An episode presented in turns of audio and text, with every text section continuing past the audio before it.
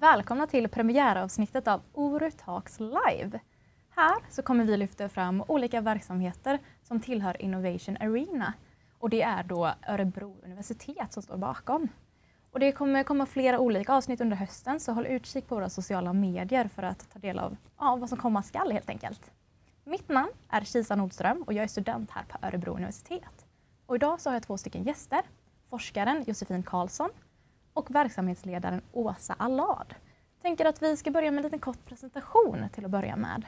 Vill du börja Åsa? Ja, visst. Åsa Allard heter jag då, och jag jobbar som innovationsrådgivare på innovationskontoret. Och I min roll då som innovationsrådgivare så är jag också ansvarig för verksamheten på Social Impact Lab som verksamhetsledare. Mm. Spännande. Josefin?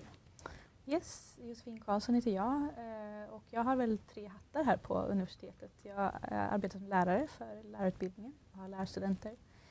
Eh, sen arbetar jag som forskare också och sen nu också utvecklare av ett digitalt läsprogram mycket tack vare Social Impact Lab. Då. Så spännande. Vi ska mm. komma in mer på vad Social Impact Lab innebär och vad ni gör. Men först och främst är vi ju faktiskt här för att du har tagit fram något som kallas digital läskompis. Yes. Vad är det för något?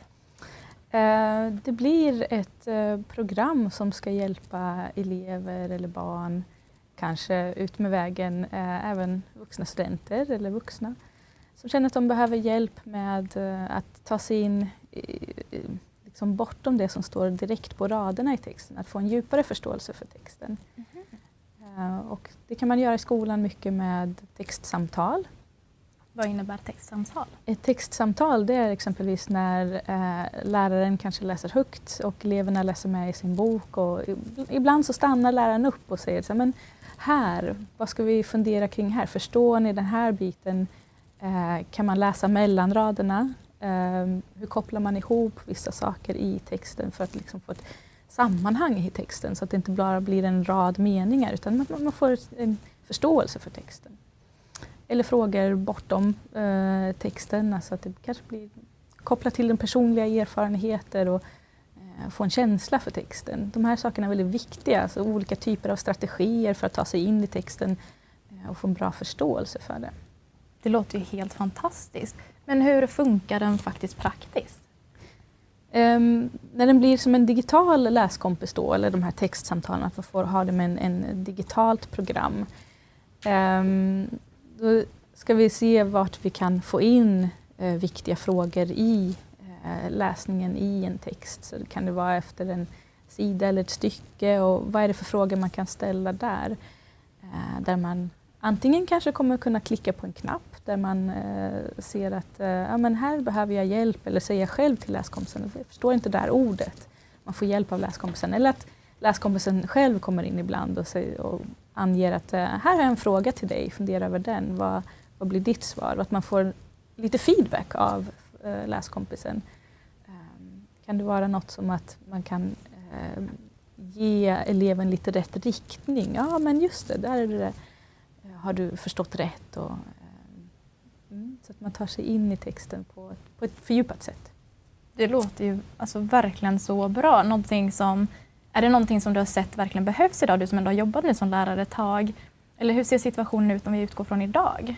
Absolut, både forskning, min egen forskning och andras forskning vittnar om att det finns eh, stora skillnader i hur elever i samma årsgrupp eller samma klass eh, tar sig an läsning och förstår eh, texter. Eh, för lärare är det här liksom ett vardagsproblem. Det finns stora skillnader eh, i klasserna. Eh, och då behöver ju lärare och elever olika typer av verktyg att ta sig an de här olikheterna i klassrummet. Ja, men vissa elever, och där är ju det digitala bra. Eh, vi kan individualisera på ett sätt eh, som, som blir med personens behov. Vissa elever kanske behöver förstora texten, det är själva liksom texten som, som behöver jobba med andra elever um, ja, men behöver en skjuts i det där att tänka bortom raderna eller mellan raderna, att förstå att det finns en, en innebörd i texten. Men det, just det låter ju som att man kommer kunna sitta och ha nästan som en liten låtsaslärare allihopa varsin. Så att då kanske den faktiska läraren kan fokusera på liksom helheten på ett annat sätt. Yes, absolut. Det är precis det här som jag och lärare har pratat med. För jag har lyssnat in väldigt mycket ut med liksom den här vägen som jag har försökt att komma fram till. Hur ska det här se ut? Och, och hur ska jag, hade en idé, men hur ska det förverkligas? Och då har vi verkligen kommit fram till att man skulle kunna använda läskompisen på olika sätt. En, en del lärare pratar om att kunna arbeta i stationer. Eh, en del av klassen sitter med läskompisen och får sin hjälp där. Man kan vara trygg som lärare att de får hjälp.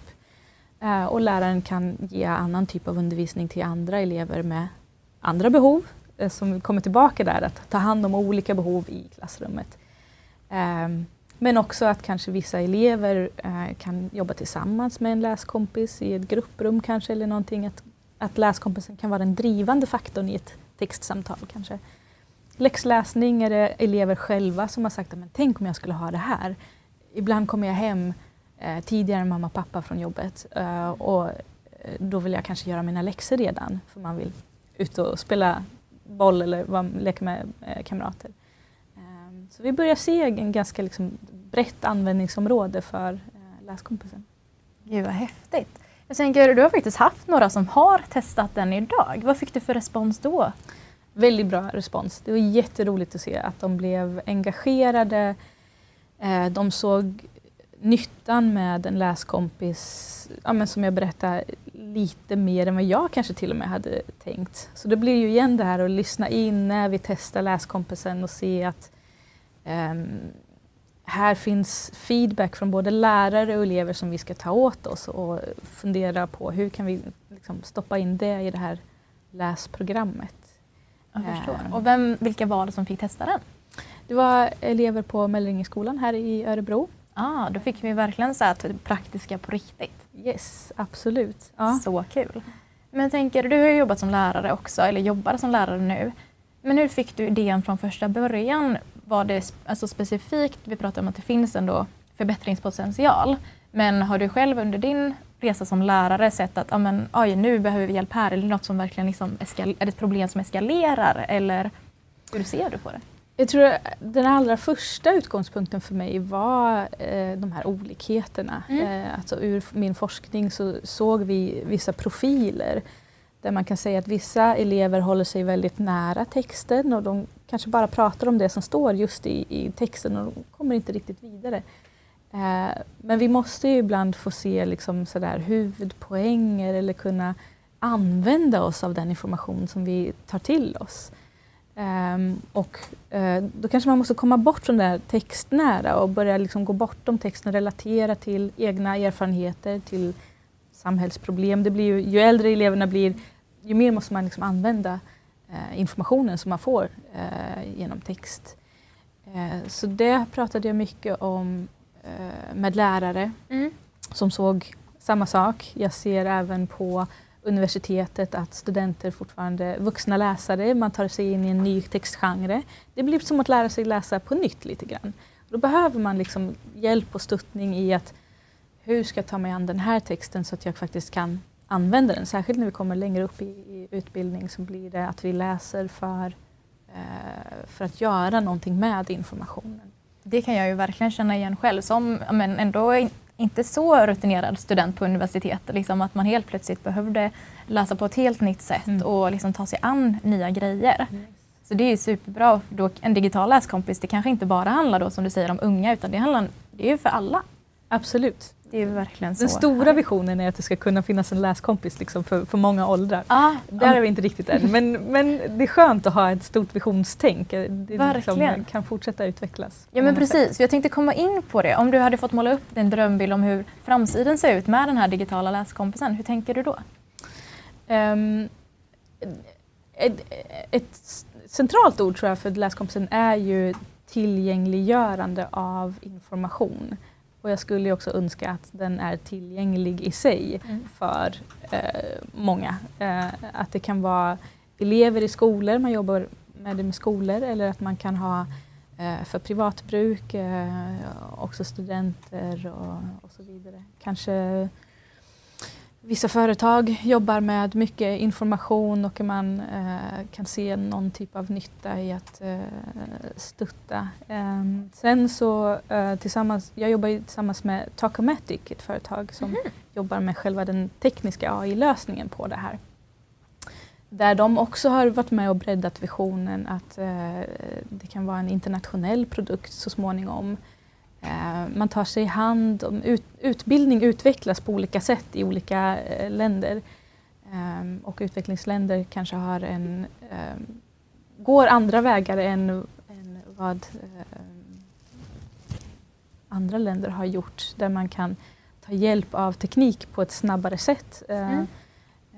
Smartphones är väldigt stora idag och det skulle kunna vara som en app på smartphone som man når elever som inte har eh, lika nära till sin skola, att nå dem på digitala sätt också. Där skulle en läskompis kunna vara ett av utbuden och, mm. och göra undervisning och utbildning tillgänglig. Det Jag förstår. en stor dröm. Mm. Ja, det låter ju... Man ska, man ska drömma stort. Och det låter som att det verkligen skulle kunna vara något som sker liksom, inte allt för länge kan man ju hoppas mm. på.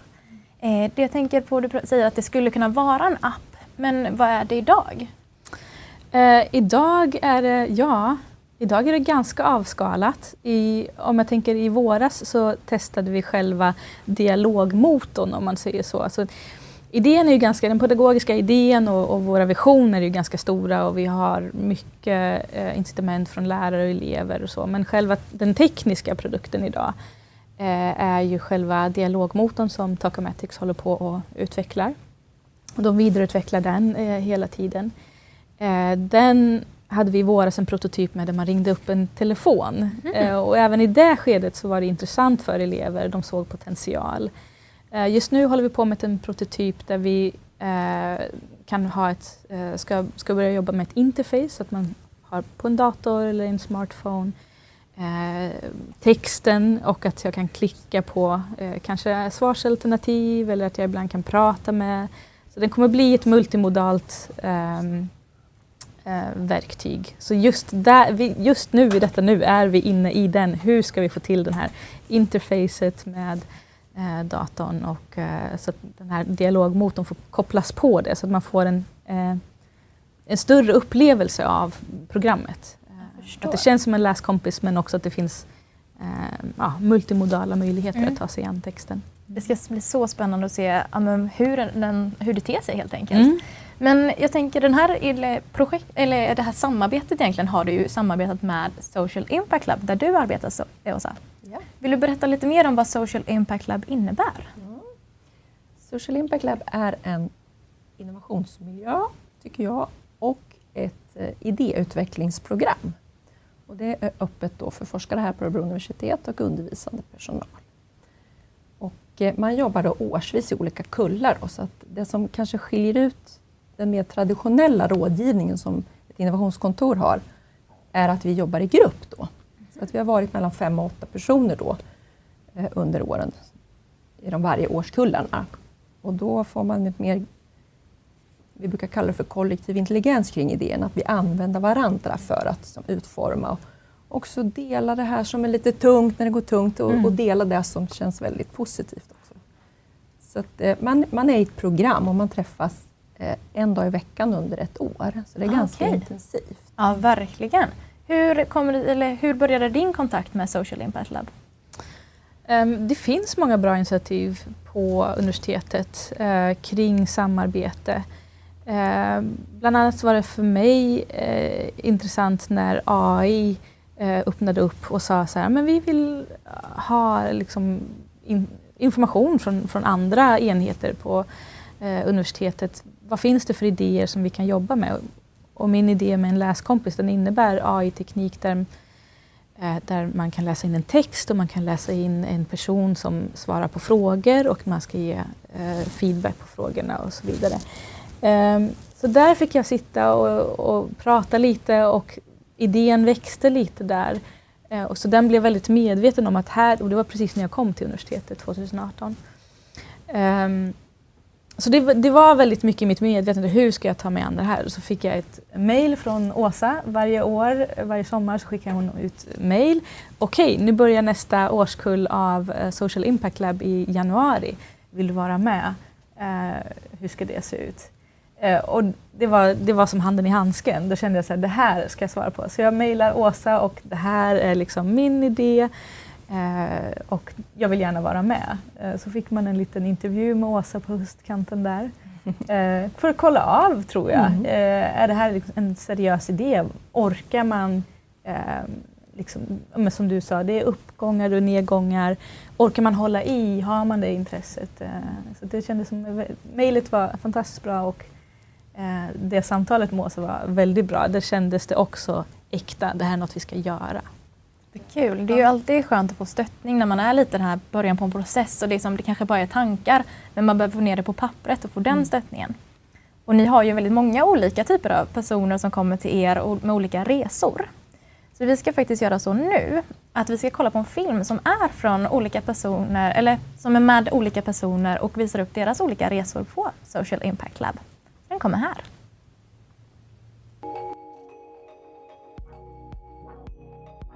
Mitt projekt eh, handlar om att eh, utgå ifrån eh, skolmåltiden som ett pedagogiskt redskap. Jag tar skolmaten ett steg till. för Jag tänker att den har en sån fantastisk potential i, för att lära sig i olika ämnen, att uppnå lärandemål, men också att lära sig om hållbar utveckling. Det finns massor med material som lärarna kan använda, men man har inte tid. Det krävs en, en skolutveckling. Man behöver jobba tvärs, man behöver samarbeta mellan Eh, lärare med olika ämnen. Man behöver också jobba tillsammans med köket. Så att, och där jobbar jag med en prototyp. Jag jobbar tillsammans med en skola i Laxå kommun för att tillsammans med lärarna titta på hur kan vi jobba med skolmåltiden som utgångspunkt för lärandet. Det handlar om att ge barnen, eleverna handlingskompetens så att de förstår att de är en del av lösningen och inte en del av problemet. Att gå från det att känna klimatoro och stress och håglöshet till att känna att wow, jag kan göra skillnad. Min idé med Soil har varit att utifrån åtta forskningsbaserade principer ta fram ett system där man kan hjälpa och stödja en hel behandlingsorganisation. Och det är utifrån ledarskap till hur personalen utför sina, eller, ja, utför sina sysslor till hur klienterna mottar själva behandlingen. Och det är viktigt i det här läget att eh, personalen jobbar samstämmigt, att man på olika sätt kan följa upp det som görs, att hur klienterna mår beroende på deras problembild, om det sen är kriminalitet eller om det är missbruk.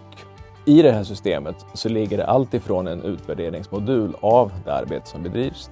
Det finns också genomförandeplaner, det finns ett antal exempel på, på hur personalen ska jobba och det finns också metoder och hur de kommer till uttryck. Nyttan med ett sånt här projekt är att få klienterna att göra nya livsval.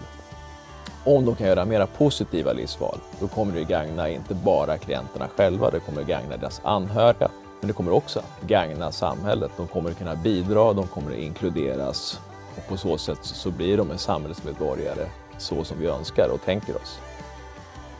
Dansprojektet som studien kallades, där så riktade vi oss till tonårstjejer 13 till 18 år med stressrelaterad psykisk ohälsa. Och sen så utvärderade vi effekten av dans.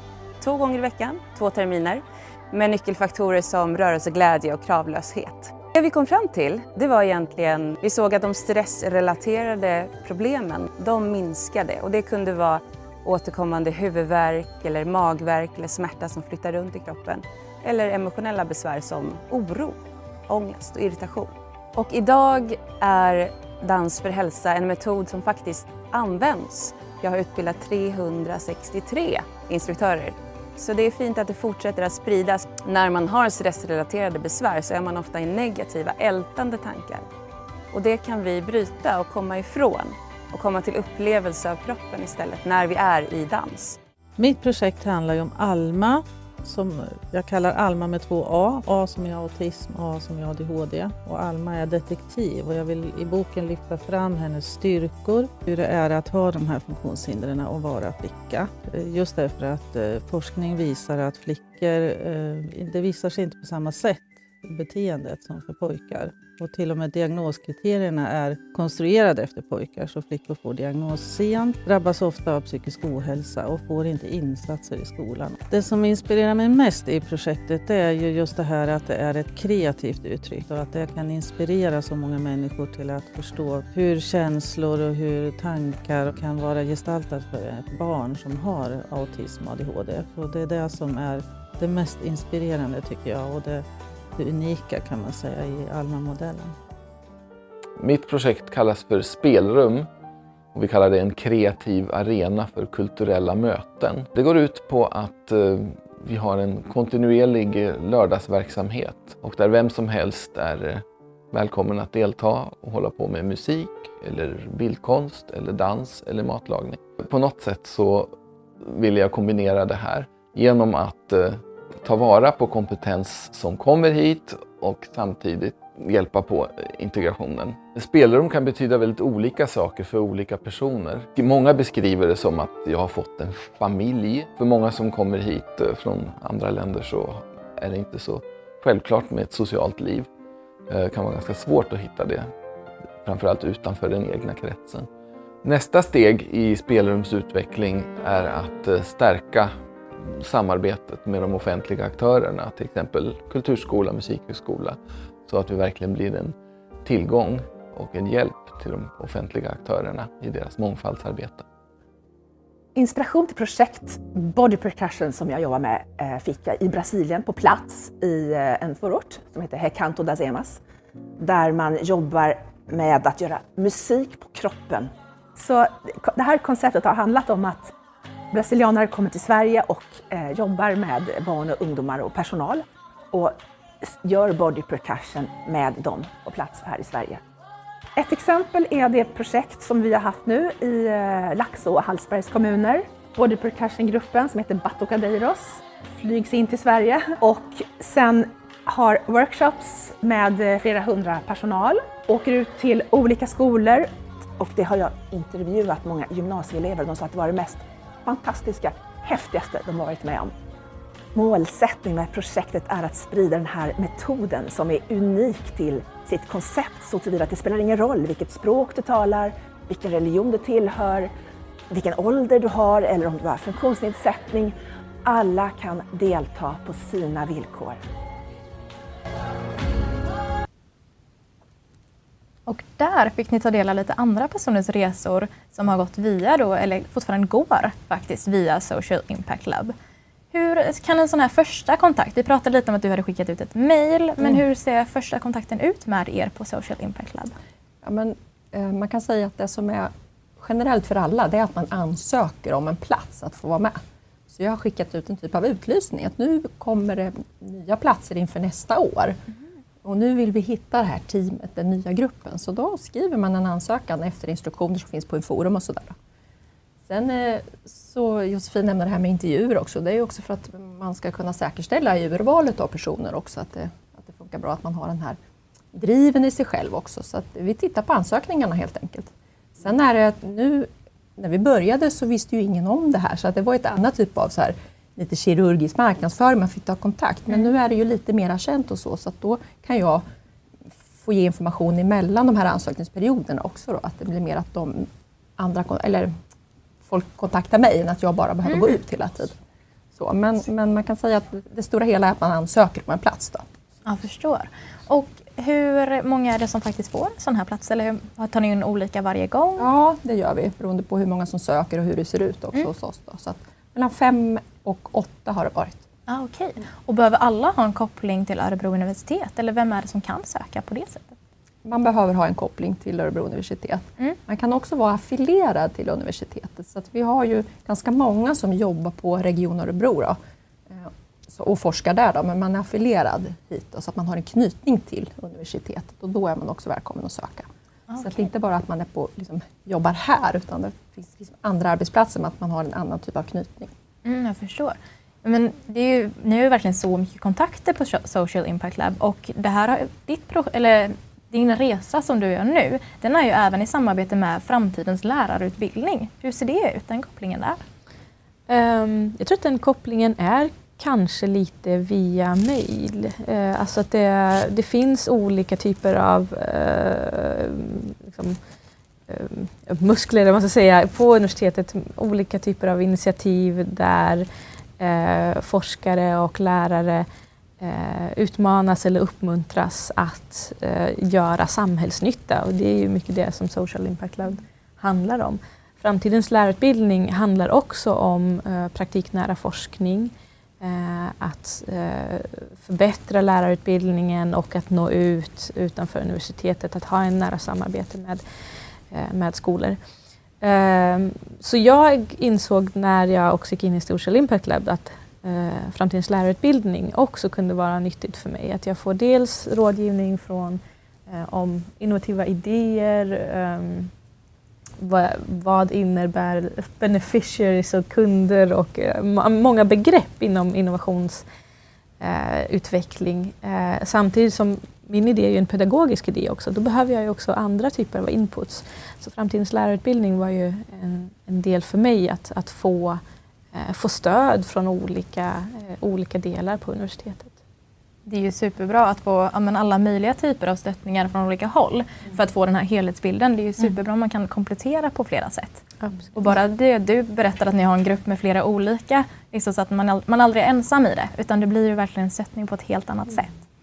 Du pratade innan om att Social Impact Lab var ganska nytt för ja, men ganska nyligen, så att det kom upp på det sättet. Men hur ser ni på framtiden för Social Impact Lab? Vi ser det som en, en, etablerad verksamhet. Vi har ju tidigare haft det liksom i projekt och fått projektfinansiering och så, men vi har ju sett ändå att det finns ett, ett intresse och ett behov att tillämpa och att prata om impact och samhällsnytta. Och då, så länge vi är relevanta för, för forskarna där ute och för de som är i regionen och hela landet med deras behov, så tror jag att vi kommer liksom fortsätta den här, med den typen av verksamhet. Men det bygger ju på att det finns ett intresse, annars så är det ju ingen idé vi håller på. Liksom, utan, eh, ser vi att det finns ett tryck, då är tanken att vi kör programmet. Liksom. Eh, sen om just Social Impact Lab, det kan ju se ut på olika sätt. Då. Det behöver ju inte se ut så här om, om 20 år. Eh, utan man får ju förändra efter också hur behoven ser ut och hur... Ja, det här med digitaliseringen blev ju en omställning som vi fick anpassa oss till. Exempel. Det, det var ju lite kämpigt i början faktiskt. Att de här lite kreativa sessionerna som vi håller på mm. Det blev en omställning då när det skulle ske digitalt. Men nu har vi fixat det och sen vet man inte vad som händer i framtiden som gör att vi måste ställa om. Nej, men, precis. men så länge grundfundamentet, att det finns ett behov, finns mm. så, så kan man köra på. Det tror jag vi har ambition att göra. Vad härligt att höra.